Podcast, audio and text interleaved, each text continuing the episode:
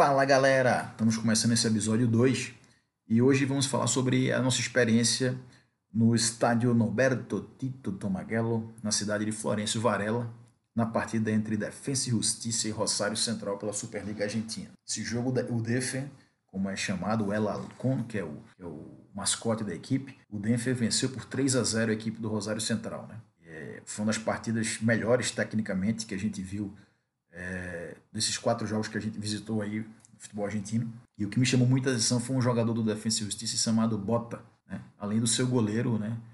Sain, que é um grande goleiro, e também tem um bom lateral direito, que eu não estou me recordando o nome agora. Mas essa partida, é, tecnicamente, foi uma partida das melhores. Mas antes de falar da partida, vamos falar um pouco da cidade. Né?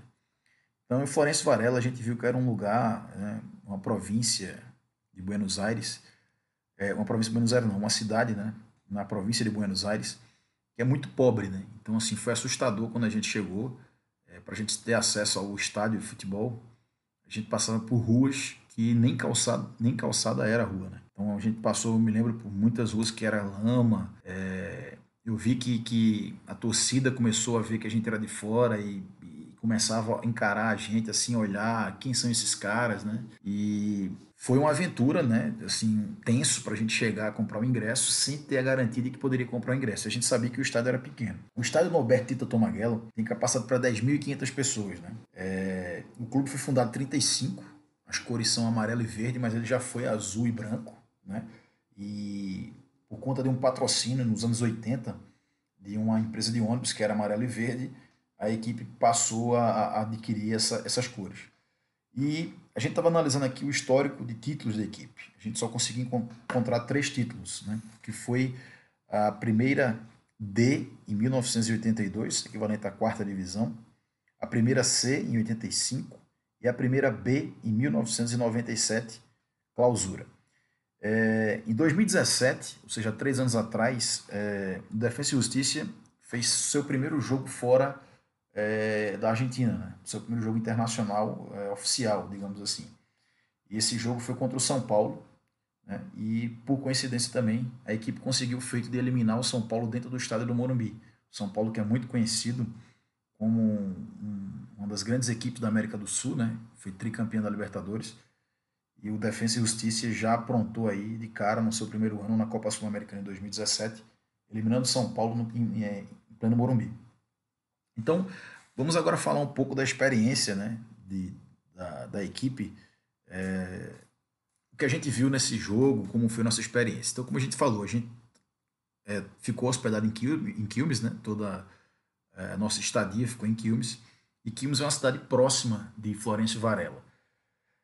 E aí, é, me lembro que a gente pegou é, o trem, a gente desceu numa estação, e para complementar, para chegar no estádio, a gente pegou um Uber e chegando lá, como eu te falei, né, inicialmente aqui na, no podcast, é, a gente viu um, um, clima de, de, de, segurança muito forte, né? muito ostensivo lá, muito policiamento é, bloqueando. E a informação que eu tinha é que é uma região bem perigosa. Né? E a gente até colocou, né? Em dúvida se estava valendo a pena fazer essa, esse programa, né? De ir para o estádio, ver o Defensa e Justiça jogar, que a gente não sabia como era a receptividade, como era a nossa chegada.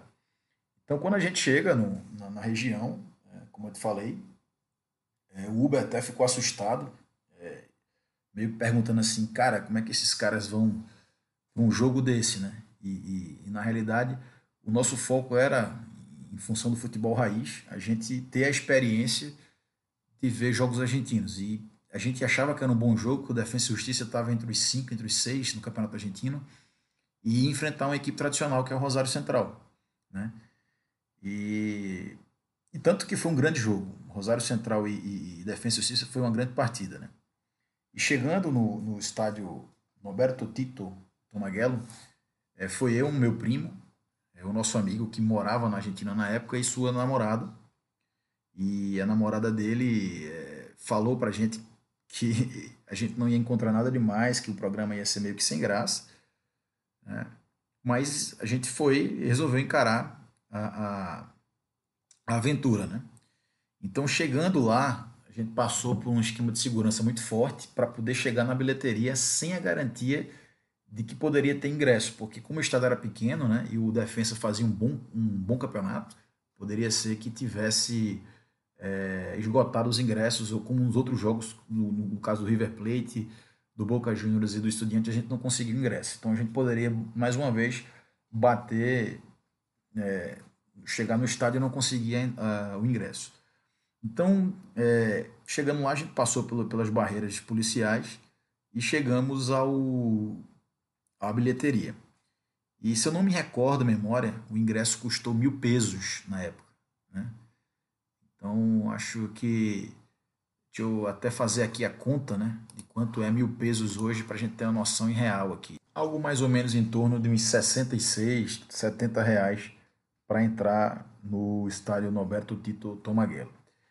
E aí, é, quando a gente consegue o ingresso, né? A gente fica feliz porque a gente vai ver mais um jogo do Campeonato Argentino e mais um, uma experiência única. E aí, é, a gente foi entrando no estádio, a gente foi revisado.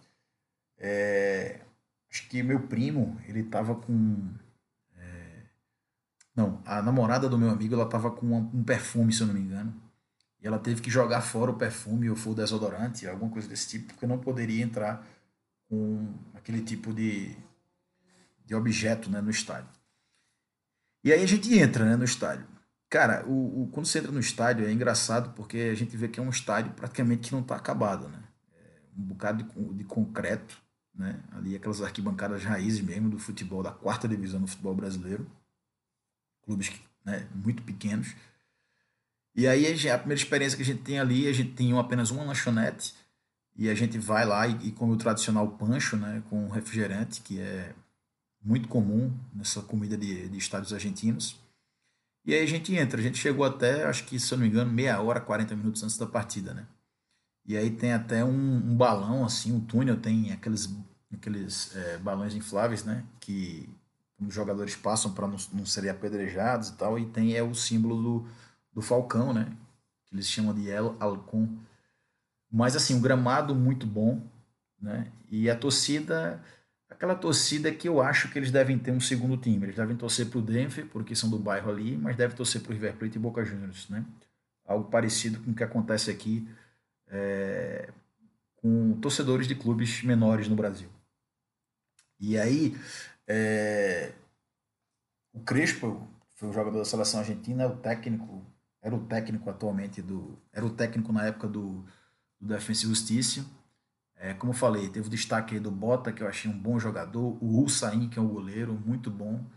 É, também teve um atacante que, que fez dois gols no jogo. Né? É, então foi. E, e, o lado do, da equipe do Rosário né, tinha também bons jogadores. Né?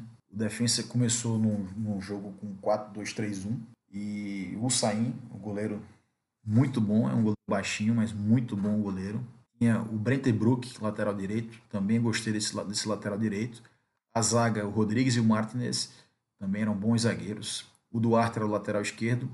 Aí você tinha o Laba de volante com o Benítez. Benítez também era um muito bom jogador. E você tinha três jogadores que articulavam essa bola aí para o Luceiro, que era o atacante. Né? Era o Bota, o Cardoso e o Pizzini. O Cardoso e o Bota infernizaram a zaga da, do Rosário nesse jogo. E o Luceiro fez dois gols nessa partida. Né?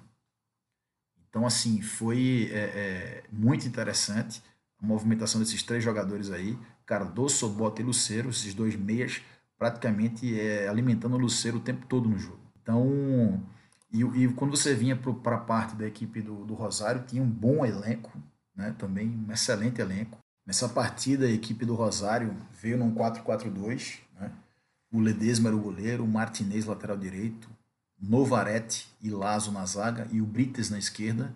Gambá, número 28, ele jogava na ponta esquerda, tinha o Reda e o Rinaldo como volantes, o Rios como ponteiro direito e o Ribas e o Marco Ruben. Para quem não sabe, o Marco Ruben jogou no Atlético Paranaense, então um jogador bem conhecido da torcida brasileira, né? Então, assim, é, aos sete minutos, o Luceiro fez o primeiro gol né, de jogo. Aos 29 minutos, já per, perto ali no meio do, do primeiro tempo, O Luceiro fez o seu segundo gol. E o jogo se desenhou no segundo tempo, com o Rosário tentando e o, e o defensa jogando no contra-ataque. Né? Aquele jogo de chutão também do futebol argentino, muito comum. E tivemos aí também, no fim do jogo, o Maineiro entrando e fazendo o terceiro. O Maineiro entrou do segundo tempo. É um jogador que veio do banco para dar números finais na partida. Né? O Marineiro. O Guido Maineiro que também me chamou muita atenção esse jogador quando ele entrou no segundo tempo. Então, assim, é, a experiência da gente no estádio foi interessante porque a gente conheceu né, mais um estádio, mais uma torcida. É, a gente vê como o povo argentino é apaixonado por futebol. Eu até me arrisco a dizer, e talvez cometi até uma injustiça é, com outras nações que eu não conheço, mas podemos dizer que é a torcida mais fanática do mundo pelo que eu vi. Tanto como eles não param de cantar o jogo todo, né? as barras bravas, como, como, como chamam né? as torcidas aqui do futebol sul-americano. E tecnicamente foi uma grande partida. É, então, assim, falando de Defesa e Justiça e Rosário, é, a gente pode se resumir aí a essa aventura de ir ao estádio, de comprar o ingresso, de passar por essa segurança toda, ver uma boa partida de futebol. O estádio não deu muita gente nesse dia, eu acho que em torno de 6 a 7 mil pessoas. É, estiveram presentes para ver esse jogo. E na sequência foi até engraçado, porque quem acompanha o futebol argentino, o Defensa e Justiça é, empatou com o River Plate no Monumental de Nunes, num jogo que se o River na próxima rodada ganhasse esse jogo por defesa, praticamente talvez ganhasse o Campeonato Argentino. E aí o Boca ganhou na rodada seguinte, o River Plate empatou no Monumental, e aí foi para a última rodada, o River precisando ganhar só o seu jogo do Tucumã para ser campeão e o Boca ganhar é, do time de Maradona, o Rinásia Esgrima. E aí foi o que aconteceu. É, o River novamente não venceu, perdeu ou empatou com o Tucumã e o Boca ganhou a partida com, com o gol de Tevez e se sagrou campeão é, esse ano do futebol argentino. Né? Foi um título é, inesperado para o Boca. Então, o Defensa e Justiça participou é, literalmente dessa conquista do Boca Juniors, porque atrapalhou o River Plate na rodada passada. Voltando ao estádio, então a gente sai né, do, do estádio e fomos a pé até um lugar mais tranquilo para a gente pedir um Uber para voltar. Então é isso. É, é, foi uma experiência interessante, foi um bom jogo de futebol.